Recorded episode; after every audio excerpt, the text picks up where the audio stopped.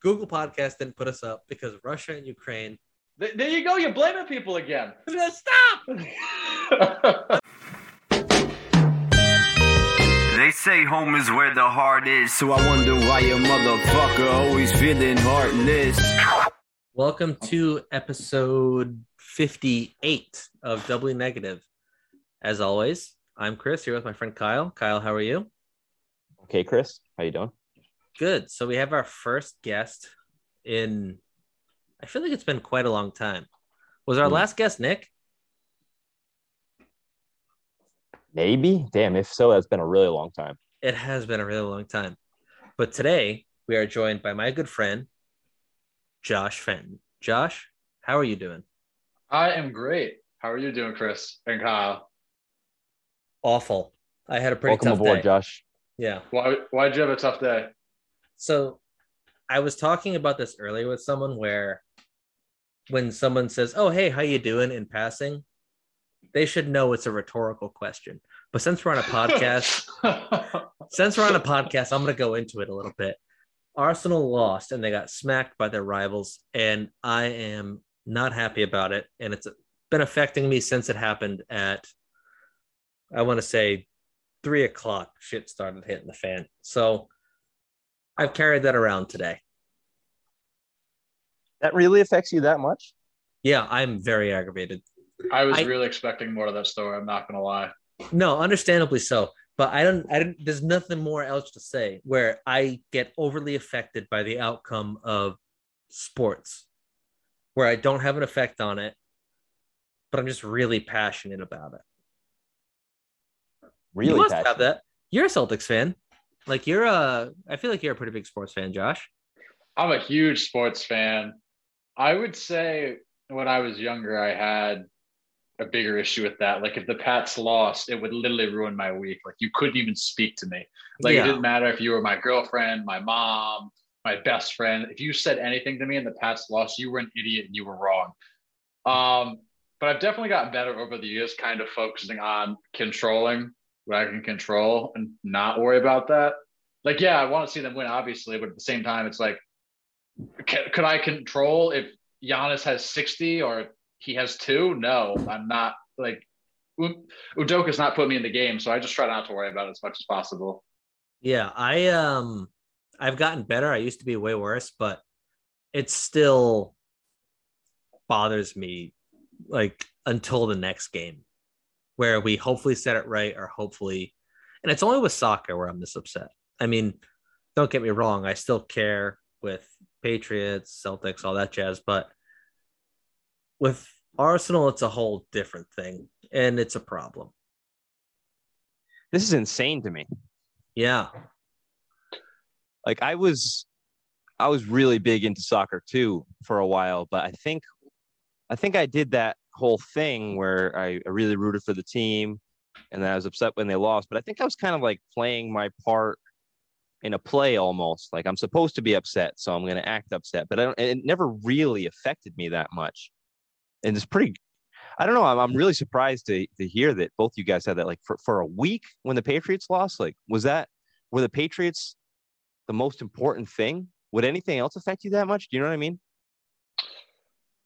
Um, Maybe major life events like Yeah. a death in the family, Yeah. or like like Grandma like, uh, died, but the Patriots lost. I don't give a fuck about grandma. Mac Yeah. Jones needs to get his Like- head out of his ass. I was also a kid. Like I was like this was probably like my early twenties, so I really didn't have a ton to, I guess, live for, for lack of a better term. Like you know, like I had a job, but at the same time, it was like that was like the top priority. Even now, like I won't get upset if they lose, but a lot of these games I have to watch, or at least have to have them on in the background. Or if like we're out to eat, I got to make sure it's at a place where the game is on. Yeah. It's just I I get those reactions with Arsenal. I was watching it at work today. They gave up a goal. I took my headphones off, threw them at my desk, and I just threw my hands up. And I'm sure there are people in the office that have no idea why I'm doing that, but they just see me throwing my hands up and just throwing shit off of my head. Like an asshole. What- I, I wouldn't even know how to respond. I No, would I'm- probably make some stupid passive aggressive joke. Yeah, they're probably just like, man, he hates his job or IT must be tough. But it's nope. Arsenal gave up a goal, and I'm really upset about it. Well, there was an episode of Seinfeld where uh, George was pretending to be busy, and they asked him how he did that, and he said, "You just have to look annoyed and stressed out all the time." So maybe they just think you're working really hard. They walk by your desk and you're just, ah. I'm gonna get a massive raise then because, I mean, I look I'm throwing stuff all the time. I look stressed. No, I I keep a level head at work. A lot of people say, "Wow, I've never seen you get mad," but it's very rare that I get mad. Just say you threw your headphones at work. work. because it wasn't work related I would classify that as being slightly upset. at work. Okay, I see. yes. I see. I But- see. You're saying at the topic of work. You're, you I'm talking about at the location of work. So at the location of work, that's probably top. That's the only time I've ever gotten this upset because of the magnitude of the game, right? It wasn't just like a regular, all right, playing them early in the season. It was an important game and it meant a lot to the outcome of the season as a whole. So sorry. Where does Arsenal even sit in the standings now? I don't even Yeah. have that like knowledge off the top of my head. They are fourth, but they're in a race with Tottenham, their biggest rival, for fourth. So we're playing Tottenham today. We could win, get three points, them get zero. Instead, they get three points, we get zero. And now we're only one point ahead of them in the race. And there's two games left in the season. So it, we cannot lose another game. And it's probably likely that we will. Why? Because one of our center backs got suspended today. One of them blew out a hamstring, and one of them's already hurt. So I mean, you do got Newcastle and Everton left. Those aren't the no, I don't know most you've, difficult matchup. I don't know if you've seen Newcastle since the transfer window, but they got bought by a guy with 40 times the amount that the most like rich owner in the Premier League has currently. Whoa. Yeah. That, what does that even mean? That's such a stupid amount of money. I might have made 40 Like- times up, but they have a lot more.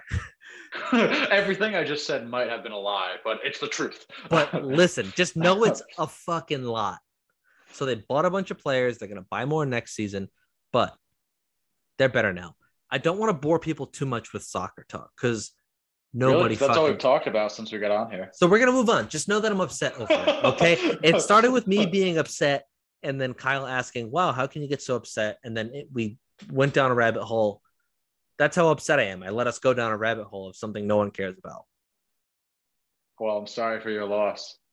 Thank you. Finally, first person to say it today. No, All my right. wife said it. My wife said it earlier. But, But did she mean it? She doesn't care.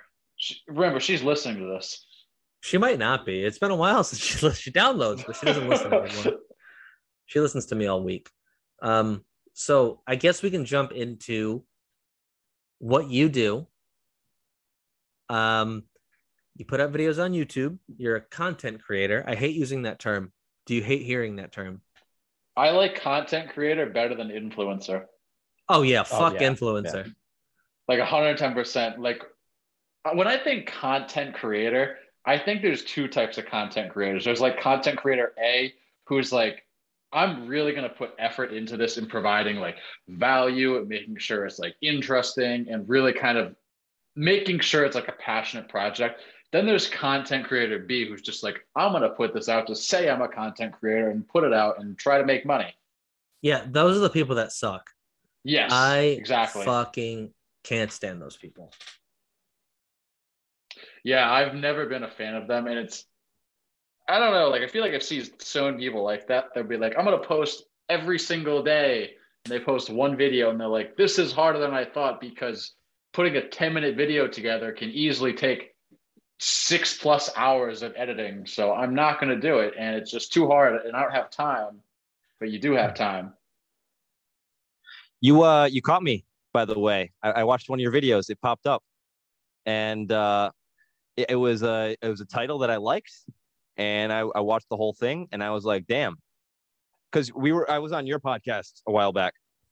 And uh you told me it took you like I don't remember. It was like ten hours to edit a video, something like that. It was quite a while. Maybe it was. Something like that. The most recent ones have taken a very long time.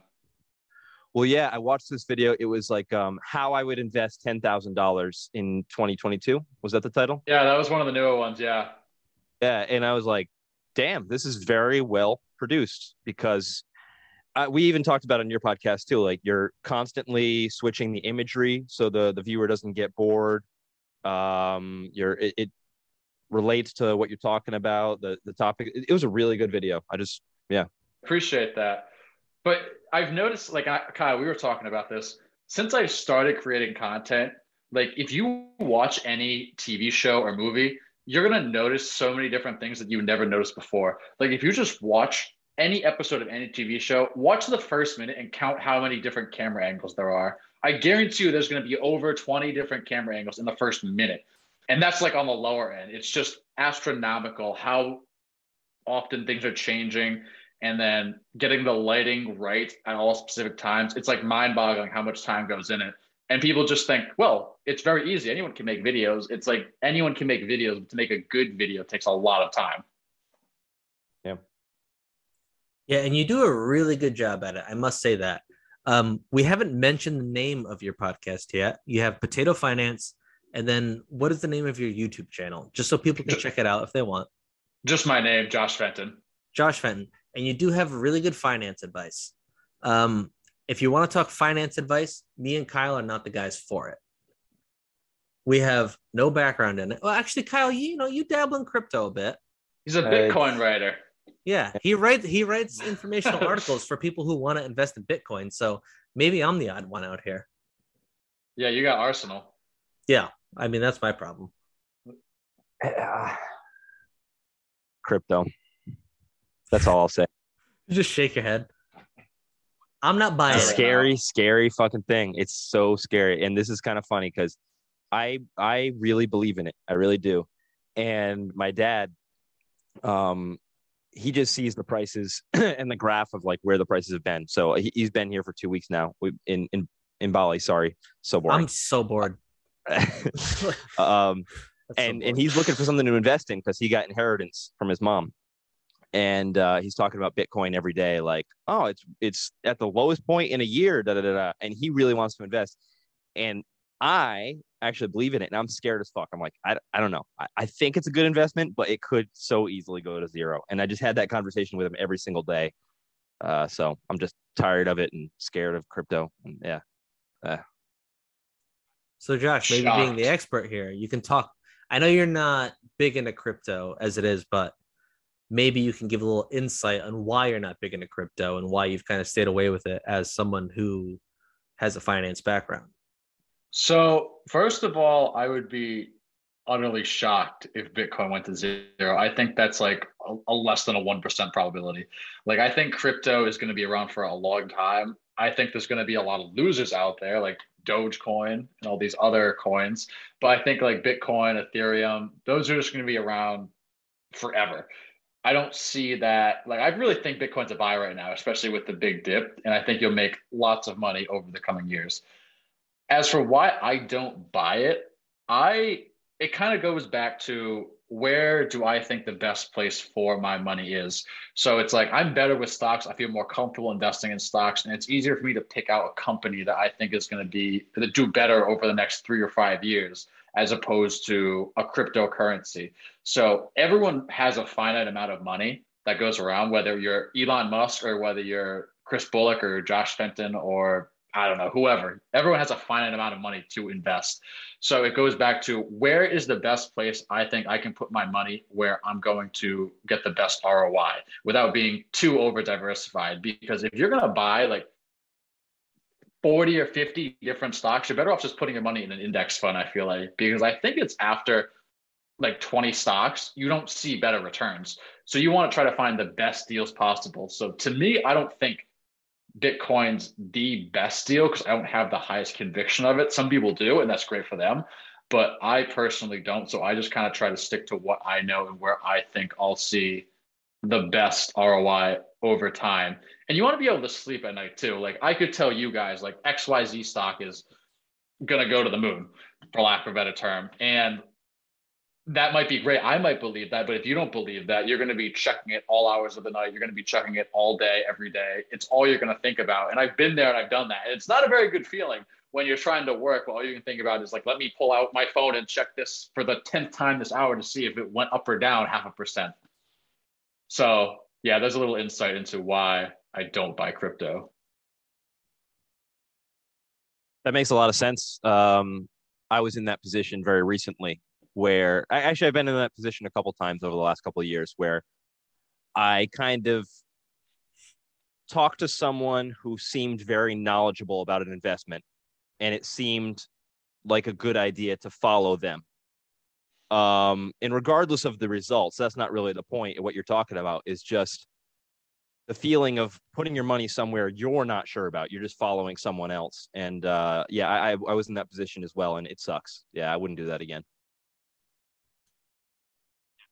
not a great feeling because if you don't have conviction, there's really no reason. You're essentially gambling in that case. Exactly.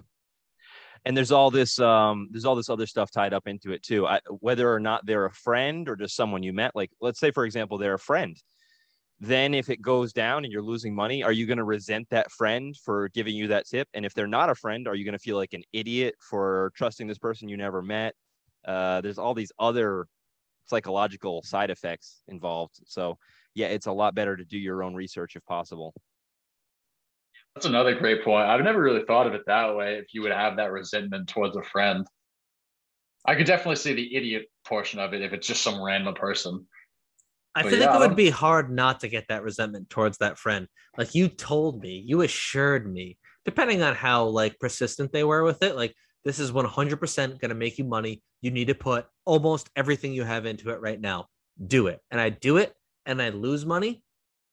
Fuck that person because they just put me in a very tough spot. How do you not build resentment? That is why Oh, you need to do your own research. And that's why I respect your angle on it all, where you're I've texted you before and I said, Hey, I'm gonna invest. What should I do? And you go, I'm not gonna tell you what to do with your money.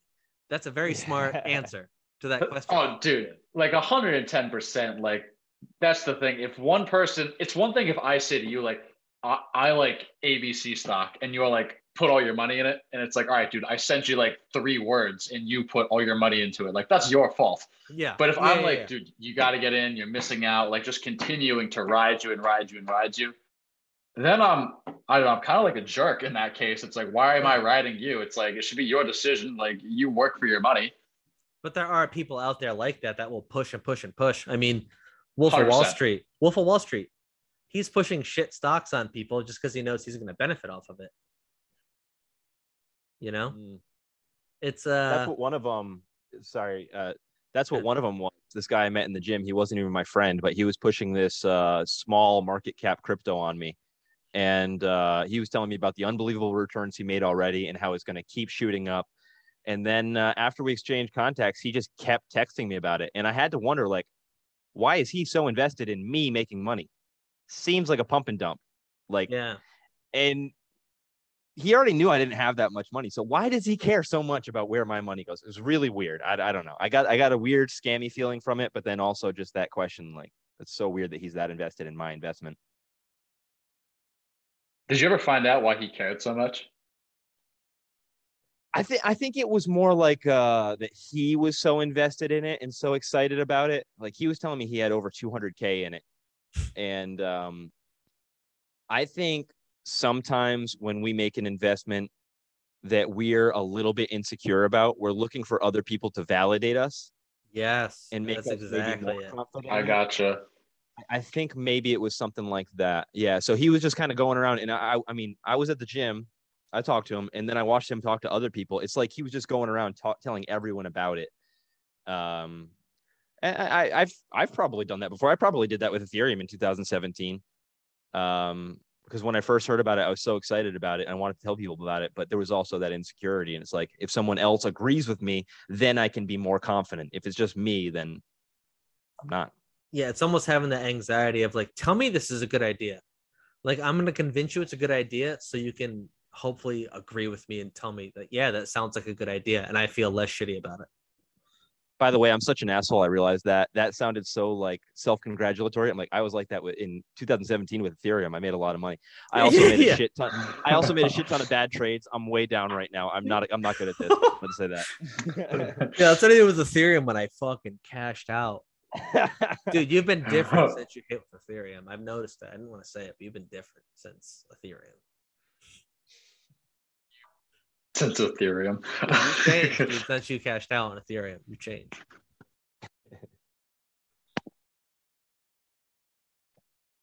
Um, yeah, I don't know. I just I started investing recently, like within the last couple months, and it's been nothing but down, down, down. And um, I kind of want to know your take on, you know, not panicking, you know, because I get nervous. I'm like, oh, I'm gonna lose a bunch of money I just put in here, and it's not really my fault. Well, it kind of is my fault depending on what I invest in. But how do you kind of fight that anxiety and kind of just ride through it if you have to? Like, when is like obviously there's a time to panic and it's a smart thing to do, sell, but not always. So how do you even figure that out? I feel like that's the huge difference between people that are shitty at investing and good at investing, knowing when to sell, not panic, and then knowing to hold when other people are panicking. There's probably about a hundred different ways I could break this down. Yeah, So pretty open First- question. first off, do you have a better place to put the money? So let's say you put 100k in and you're down 50k. Let's say, say you sell out. Where are you going to put that 50k? You're going to put it in a savings account where it's just going to depreciate anyway. You're just going to write off the loss. Do you have some a different asset class you want to put that money? Like, has your conviction lessened in any of these, whether they're stocks or it's real estate or cryptos or anything? Like that's the first thing you got to ask yourself all right say i sold this hypothetically what am i going to do with this money? Am i just going to leave it in cash? Because if that's the case like probably not the best case scenario to sell it. Second i tell people just not to look at it. Like i think that's better if you have your conviction and you keep like staying up to date with your investments whether there are stocks or real estate or whatever the case may be and you still have that conviction like don't look at it because all you're going to do is just like it's going to be like a roller coaster. You're going to be up, you're going to be down, you're going to be checking it all the time. And it's going to lead to more paranoia. And you're just going to continue to not have that sense of like doubt, I guess you would say, and just really be confused and lost. And it's going to affect your mood if you really get caught up in it. So it's probably best to just not check it unless you're this is from stock market perspective unless you're buying things like right now that's the only time i will check it is if I'm buying things. Otherwise, I won't look at it whether it's up or whether it's down. I have a separate watch list to look at things that is not linked to any of my portfolios. So I don't have to worry about that. But most importantly, you have to ask yourself can you stomach this? Like, can you stomach the volatility? Can you stomach stock prices going up and down and all over the place? And the VIX is very high right now, which is just like the volatility index, which, as you can see, that's why stock prices are going all over the place if Yeah. you can't stomach this, then just you're probably better off getting out. Like because there's nothing more important than your health at the end of the day, and you don't want to. Like it's great when everything's rising high, but this is the price you pay sometimes. So if you can't handle picking individual stocks, it might be better just putting your money in some sort of index fund or some sort of mutual fund and taking a little bit less risk, but feeling a little bit more secure at the end of the day. But the thing I like to tell people is every single economic downturn there's ever been, every single problem, what's happened at the end of the day? The markets have recovered, the markets have gone back up, they've returned to all time highs. I've always thought it's very dangerous to bet against the US economy because the United States does innovate extremely well. Uh, this might be a different conversation if we're talking about Japan or China or some other market but the United States does innovate extremely well and it is extremely dangerous to bet against them. The only time looking back of all the research I've done on all bear markets and stock market crashes that it really made sense to sell out of everything and say, I can't do this was March of 2020. That was a time period when you looked at things and you're in a once in a hundred year health event You're hearing talk of losing five to ten percent of the population. You're hearing talk of half of the companies in the S&P 500 going bankrupt. You're hearing talk of the economy being closed for three years, and the economy is already closed. Outside of that, everything else is just child's play to me. And I feel like there's always going to be issues in the market. There's always going to be issues with inflation. There's always going to be issues with some country. There's always going to be issues over here. There's going to be issues over there. At the end of the day, it's just noise. At the end of the day, I feel like the game to play is just buy and hold. Like buy companies you believe in, buy funds you believe in, put your money in asset classes that you've done research on, you believe in, and just hold it at the end of the day if you're trying to trade in and get out, that's a game you can win. I know people that do it and that are good at it, but it's a much harder game to win than just buying and holding and sticking with your conviction. Yeah, it seems like you like to play things on the safer side, which I think is a good thing to do when you're dealing with large amounts of cash. It also seems like you put more stock in your personal feelings on the company rather than your feeling on what the price is at the moment and if it'll rebound. It's more of your belief in that company and where you think it's going to go. Right. And you've also got to remember the way I look at things is say you're buying ABC stock at $100, let's say, and you do your research and you decide, I really like this stock. I really like this valuation. I really like this price. I think this is going to go to 200, 300, 400, 500 dollars over the coming years. Just for example, and let's say that stock goes down to $50 goes from 100 to 50 people are like i gotta sell out me i'm like excited because i loved the valuation at $100 now i can buy shares for cheaper at $50 and i still think that stock is going to go to 200 300 $400 over the coming years so to me it's just a no-brainer to continue to buy it it's like if you go to apple and you're going to say i'm going to buy the new iphone for $1000 and you get there and the iphone's on sale for $750 and you're just like, oh shoot, it's on sale. I have to pay less money. I'm not going to buy it. Like, does that make any sense? But for some reason, in the stock market, there's this, or just investing in general, there's this theory behind that where it's like, if it goes down, you better get out. When in reality, the more it goes down, the less risk there actually is. All right. So I might be able to relate this to something in my personal life. And you're going to make the final decision on what I do in my personal life. It's a very big decision, too. no pressure.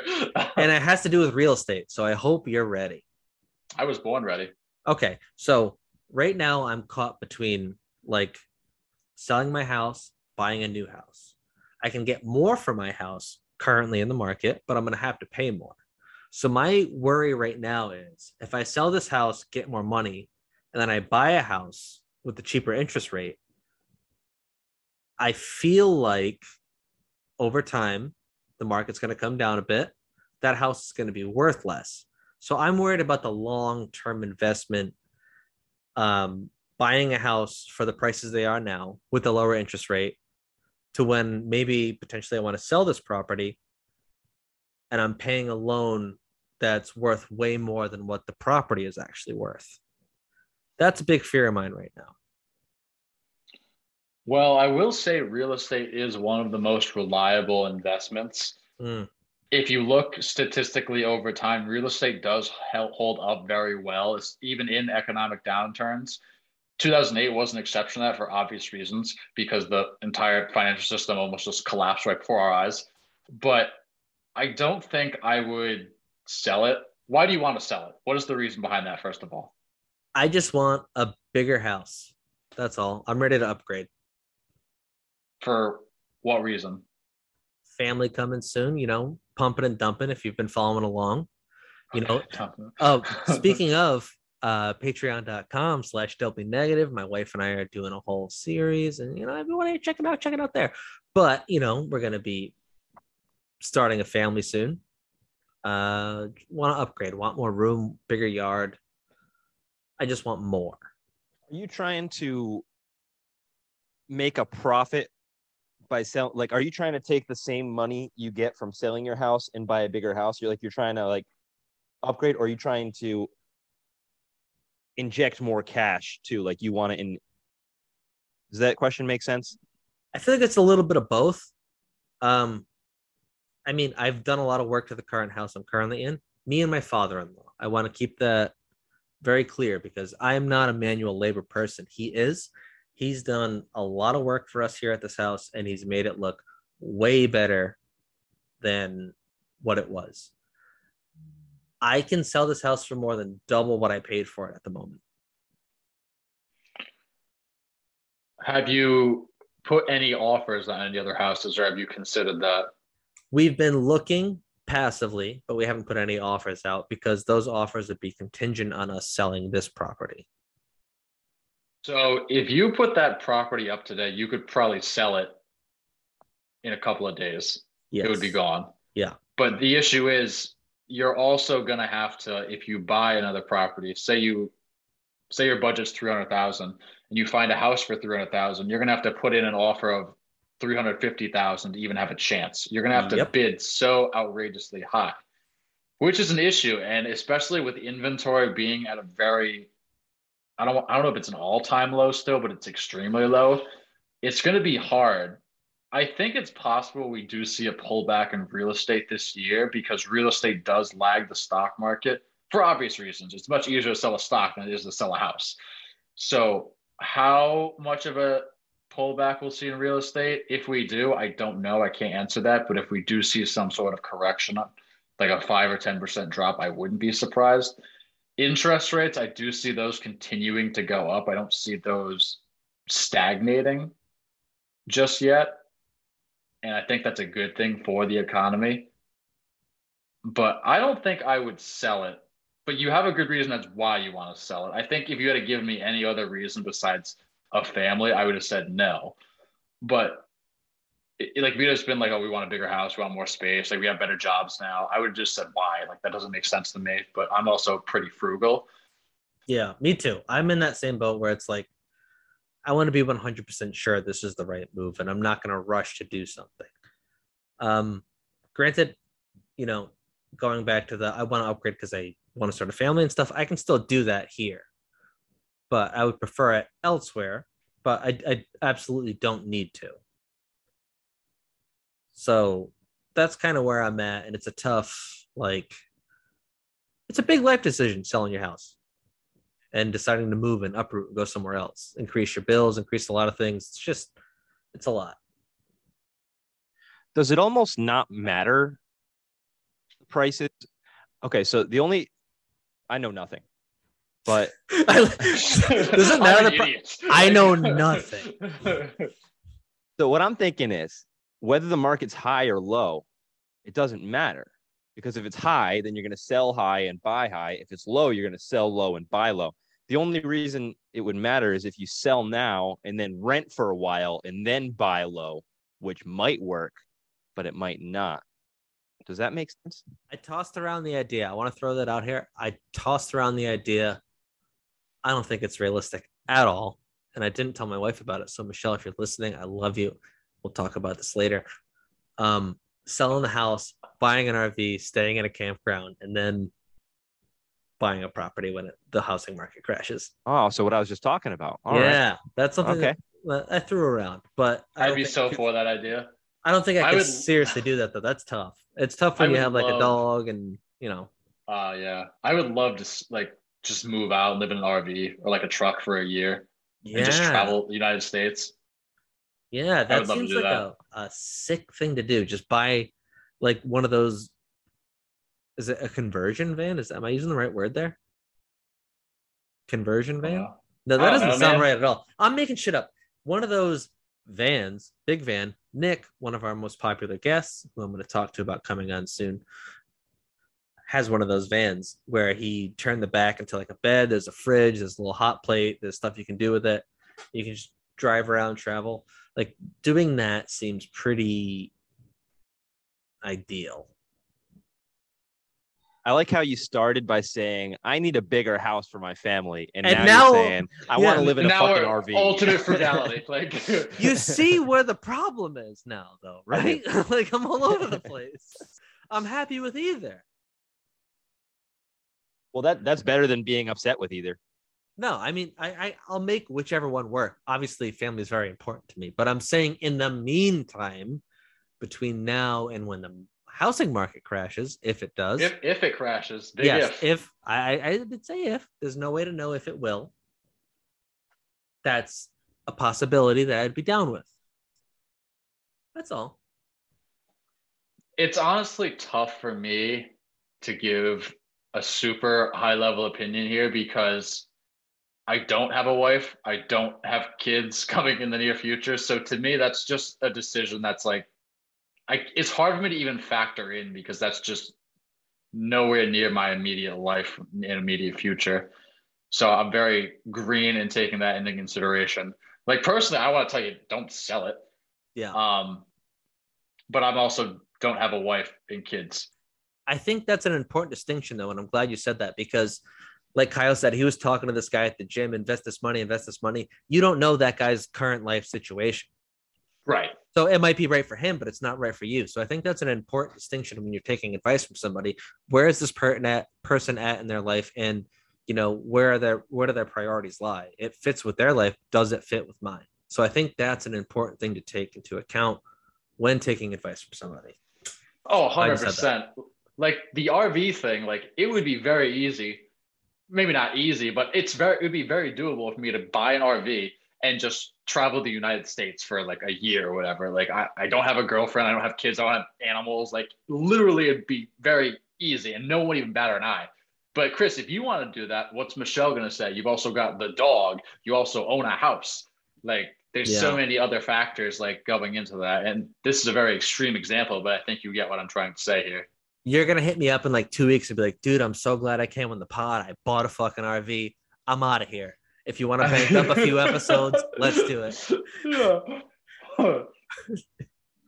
Uh, so, um, kind of along the the frugality line that we've been talking about here, I kind of want to go to you, Kyle, because you know you don't have some of the responsibilities I do as far as like student loans, and you chose the frugal life rather than the responsibility. Not responsibility. I feel like the way I'm framing this makes me sound like an absolute asshole.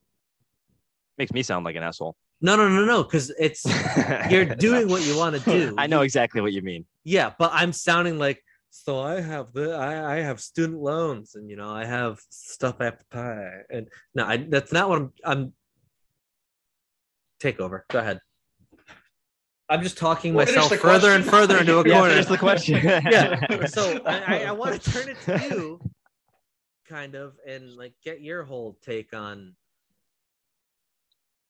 the whole situation. Like you're very happy doing what you do. You made that decision. It's a hard decision to make for some people. Like go over it a little bit. Enlighten us. Okay, well, I, I think I know what you're getting at. i'm just Um, you guys take over. I'm gonna go out there finish the pod. I'll send it to you when you guys are done no, so I, I don't I don't know anything about investing really, but I think somehow I was it was just innate in me that I had like the, best financial wisdom I had was always kind of innate in me. It's like those expensive things never really attracted to me. Uh, uh, attracted me. For example, buying buying a new car or something like that. I always just thought that is not a good idea for me. May- Maybe it is for other people. Maybe buying a brand new car would make them happy, but I was just never interested in in it. And I I always I guess I was a minimalist from a young age without even knowing what that was. Um, it always just I, I guess I was attracted to the idea of having freedom rather than things. So when I had an extra few hundred dollars, oh yeah, okay, I wanted freedom and I didn't want to work. So if I had an extra few hundred or a few thousand dollars, I would think this represents time that I don't have to work. I wouldn't think this represents a jet ski or something. yeah Um, and I kind of just followed that idea to its not conclusion, but I'm still following that idea. And that's why I moved to a really cheap country because I can take the same income I had in the United States where I would be dirt poor. I, I wouldn't, I wouldn't even be able to afford an apartment sometimes, but I went to a cheaper country and I can. So, so I guess that's like a roundabout way of saying that the financial wisdom that I have that I didn't even really, well, I guess I did earn it. It's just minimize costs.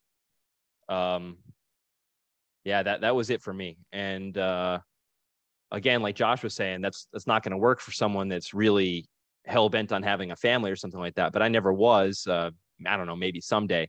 But but for me, it was always just make the cost as low as possible, and then my freedom would be as high as possible. So I guess you kind of directed me to the point that I didn't know I wanted to make.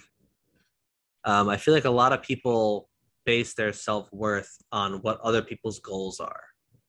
Mm. Oh, I'm not going to be happy until I get to this person's point. You know, like I want to make as much money as this guy, or oh, I can't believe that guy got a promotion. You get jealous because they're making more money. It doesn't matter where someone else in life is. You shouldn't base your happiness off of what someone else is doing. You should base it off of what you want as a human being. You value freedom. That's okay. That doesn't mean you're less than or more than anybody else. That's just what you as a person values, and you're going for that. So I see you as a success story. You're doing what you want to do, and you weren't afraid to go for it. That's kind of the point I was trying to get to where I couldn't get a question out. Oh, yeah, thanks. Um, yeah, thanks. But uh, I also also had that. Um, so when I do hear what other people are making, I do get a tinge of like, oh damn, I wish I was making that. Um, but I guess I also had this other thing where I just kind of don't think most people are happy. Yeah. So even when I hear about someone that's making a lot of money, but they have to work a ton, I never really envied other people like that. In, unless I have very clear evidence that they love their job and they're really happy, I don't get that kind of jealousy over finances. Um, I so think that, you that have might be a to- big part of it. Yeah, I think you have to take, oh man, I'd really like that amount of money. Obviously, who wouldn't like that amount of money? But what are they sacrificing to get that amount of money? Yeah. Is it worth, is what they're doing for that amount of money worth sacrificing what I'm currently doing?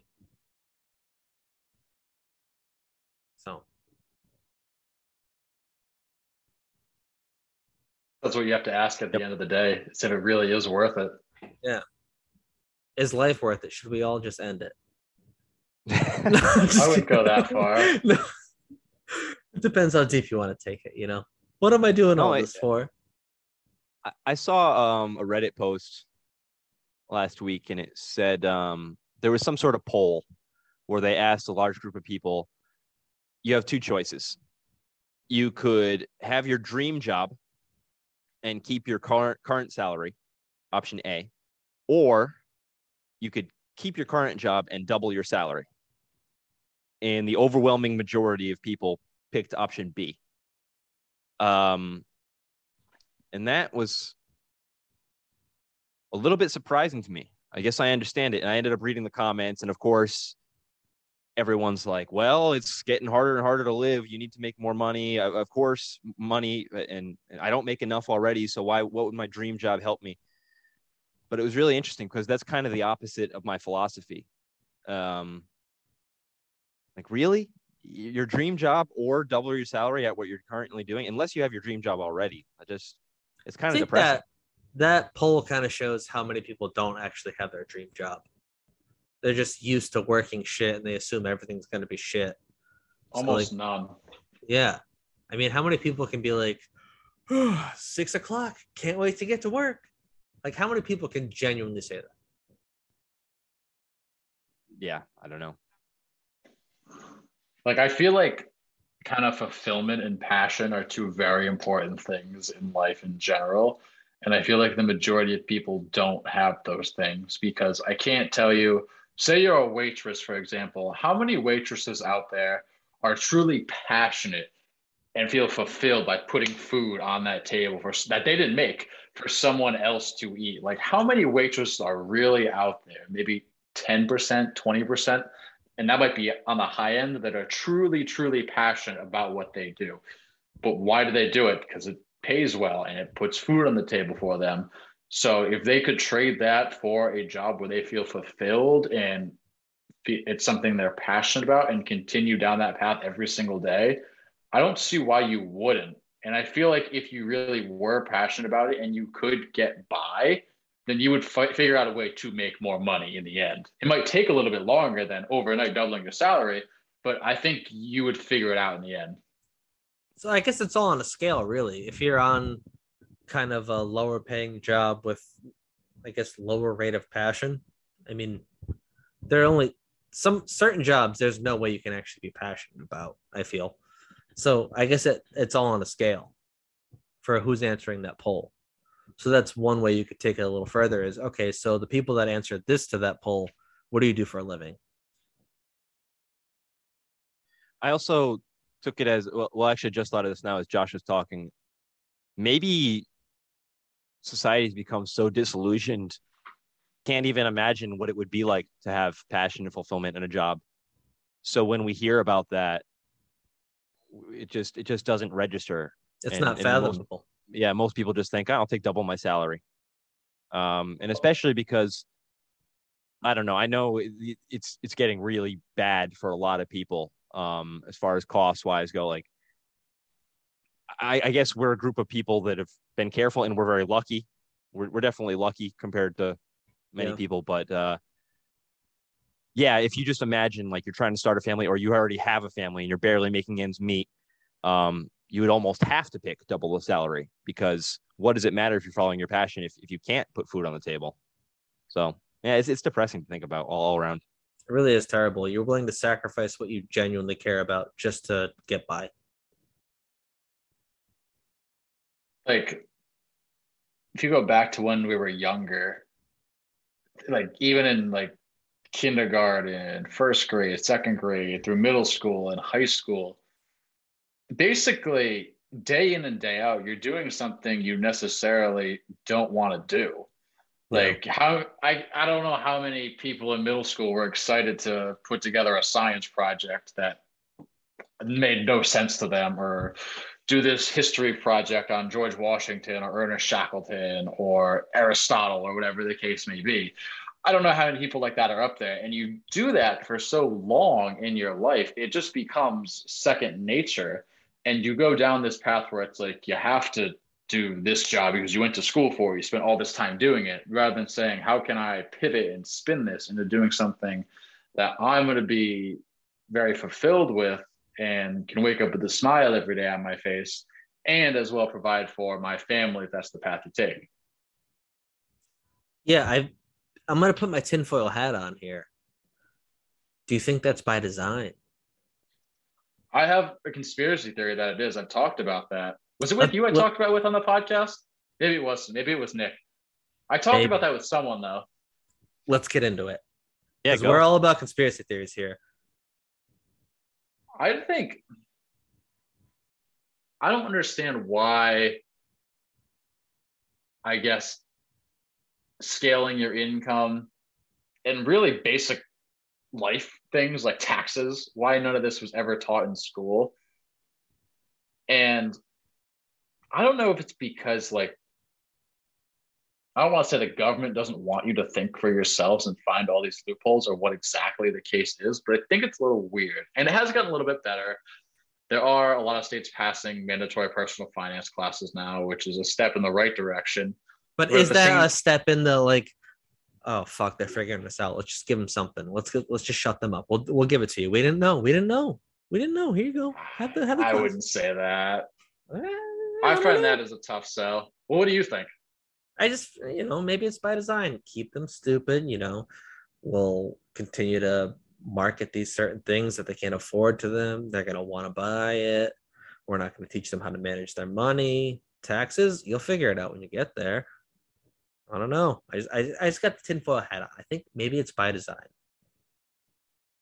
By pe- keeping people financially illiterate, it does make it very easy for banks and private lenders to make money, like on student loans and all these other things. So, like, I, I- I got to go to college. I, I got to go to law school. I got to get six figures in student loan debt. So, it's very easy for them to make a lot of money. Yeah. So when was the last housing crash? Does anyone have that date on hand? Because I want to kind of reference it a little bit, but I don't want to just throw out a fake year, which I was going to do. I mean, the financial crisis, What year was that? 08. I don't know exactly. I don't know the exact date. It was like, like Oh wait, is fine. yeah, somewhere in that time frame. Yeah, I don't know the exact week Bank span. banks were essentially giving out loans to people that they knew there was no way they could afford it. Yeah, you didn't have to prove anything. Yeah, You they were said, just I like, 50k, I make 100k. Here you go, take it, take my money. oh, oh, you do. Here you go. Here's a law. Here's a loan you can't afford to pay back. I feel like that they, they knew what they were doing. They were going to get that property back. They were going to get some cash out of it, and they were going to be able to repurpose that property. I got the tinfoil hat on. I get what you're saying, but the thing is with that, it almost led to the country collapsing. Like the entire financial system almost went belly up. And I feel like that's a little bit too extreme because that doesn't do anyone any good. Maybe that's I'm what they want you to think. Devil's Maybe, that- advocate here. maybe that's what they want you to think. Maybe there's no financial system to go belly up. They're just ashing their cigars at a round table, sucking and fucking, taking advantage of us. I'm all I'm all for the tinfoil hat stuff. Um, I probably took it a little far. Let's be fair. I, I would say a little bit. Yeah, maybe a bit. it, it just seems like um, in this case, it just seems more like incompetency and uh, lack of real long-term thinking. Whether you're talking about education or the the housing crisis, it seems like it was definitely greed. Um, but I don't picture some ultra elite people sitting at a round table. I, I picture the people you saw in that movie, The Big Short, just those uh, those low level bankers, and they picture uh, they they portrayed them as what I think they probably were. And and again, I know nothing, but um, they just seemed like guys that didn't even really know what they were doing. They just made a commission or or whatever it was by selling those loans, and uh, and, and they were definitely guilty for a lot of it. But it, it went up to a certain point. I, I don't think it was. It probably wasn't some big conspiracy. Yeah, it, your theory there is much more likely than mine. I don't know. I But did it for a re- entertainment value. All right, whatever. Here's a really important point here. So, say they teach everything in schools, they teach finance, taxes, legitimately everything you could imagine that you need to know, and they lay it out for you. How many kids would actually listen? I definitely wouldn't have. No, 100% I would not have listened. Not I'd even be in the same spot I am now. That's what I mean. So, it's like, I don't know.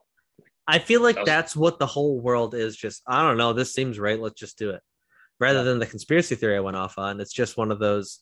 I don't know. It seemed right to teach kids this at the time, and now we're learning it's not. So let's fix it. That's that's more Reading, likely. writing, and arithmetic. Yeah. Just some asshole came up with that a hundred years ago, and then nobody cared enough to change it. Uh, little steps at a time. yeah, yeah. It's it's it's more fun to think that I'm getting fucked over and it's not my fault though. it's more. Fun I to think that's that why people want their decisions made for them. They don't want to they don't want to make their own decision and do their own research and be wrong. So it's easier to have someone else make that decision for them and be wrong and say, yeah, this guy screwed me over. Yeah. So what you're saying is I just proved that I lack accountability. I want to blame the school system and not my own negligence. So I guess you can throw that tinfoil hat in the fire now. No, I'm I'm actually gonna make a tinfoil hat that I can throw on anytime we start talking conspiracies. I'm gonna keep it right underneath my desk.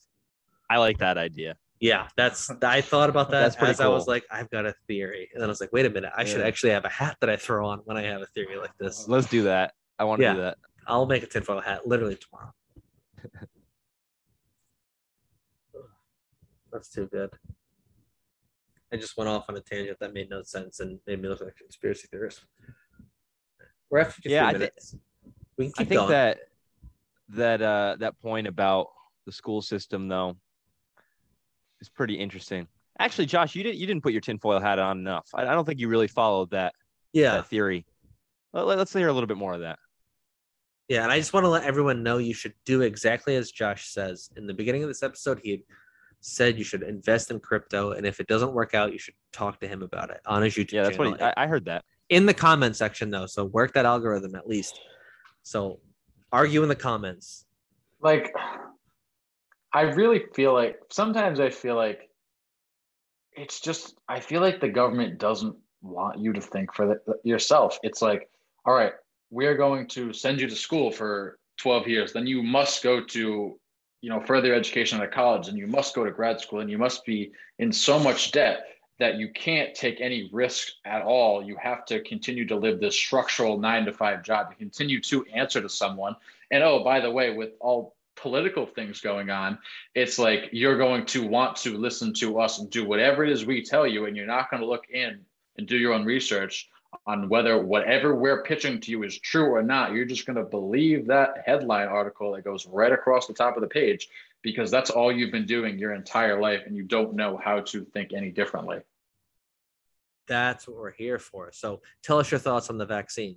No, I'm just kidding. I'm just, I'm just kidding. I don't care, man. Like, no, I'm just I'm kidding. very- No, no, no. All right. We, we got flagged last week because we put Russia and Ukraine in the description. We're not going to do that again. Spotify didn't put us up. Google Podcast didn't put us up because Russia and Ukraine. There you go. You're blaming people again. Stop!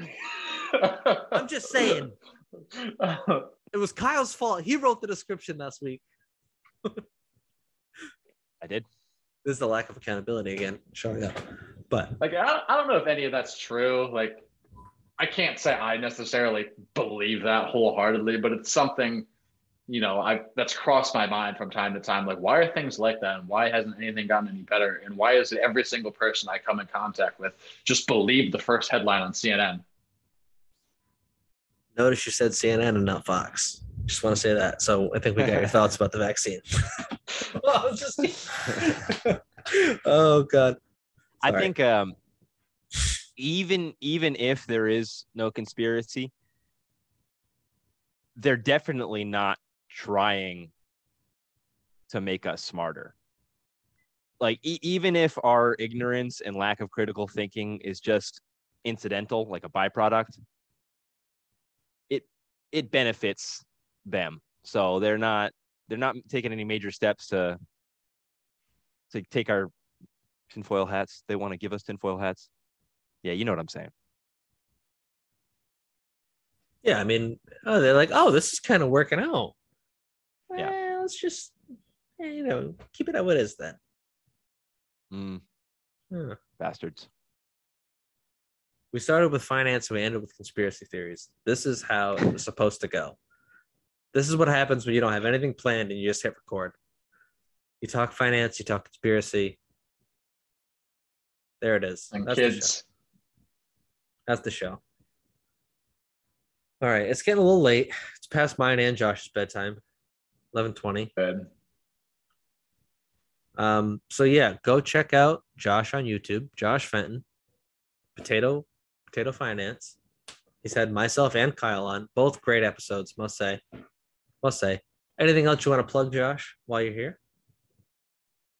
instagram josh fenton tiktok potato finance and yeah those are about that's all about all i got thanks for having me on guys this was a lot of fun i think this was the first time i was ever a guest on a podcast Hell Nice. yeah. And it went very well. i thought it went pretty good yeah I feel like a lot of people are gonna be like, oh, I'm gonna listen to this Josh guy. I'm gonna go follow his YouTube and shit. they're probably gonna re-list like replay that one minute clip where i just go on a rant on why you shouldn't sell your stocks like every single day when the market just drops 20% every day Yeah, they're gonna be like negative a thousand They're gonna be dollars. They're gonna go. How the, what the fuck happened here? Josh told this me not to Josh sell. told me not to sell it like I didn't look at it, and guess what? I lost it all. no if you don't look at it you can't lose money life hack It's one of those moments. Yeah You don't look at it, you don't know if you're losing anything. Exactly Yeah. So I guess I'll just say follow us on Instagram, doubly negative. We're gonna start putting stuff out on there. We got YouTube, doubly negative. Subscribe. Download the episodes. It's huge help. Patreon.com slash doubly negative. We're putting stuff on there now. We kind of slacked, but we're doing stuff now. All right, Kyle, any closing words from you? No, uh, thanks, Josh. It's been a pleasure. Again guys this is a lot of fun Yeah, that was awesome. All right. I'm gonna end recording now. I can't see. This is probably at the end of every podcast, and Kyle doesn't edit it out. Just basically. It is, yeah. This is life being bound to love.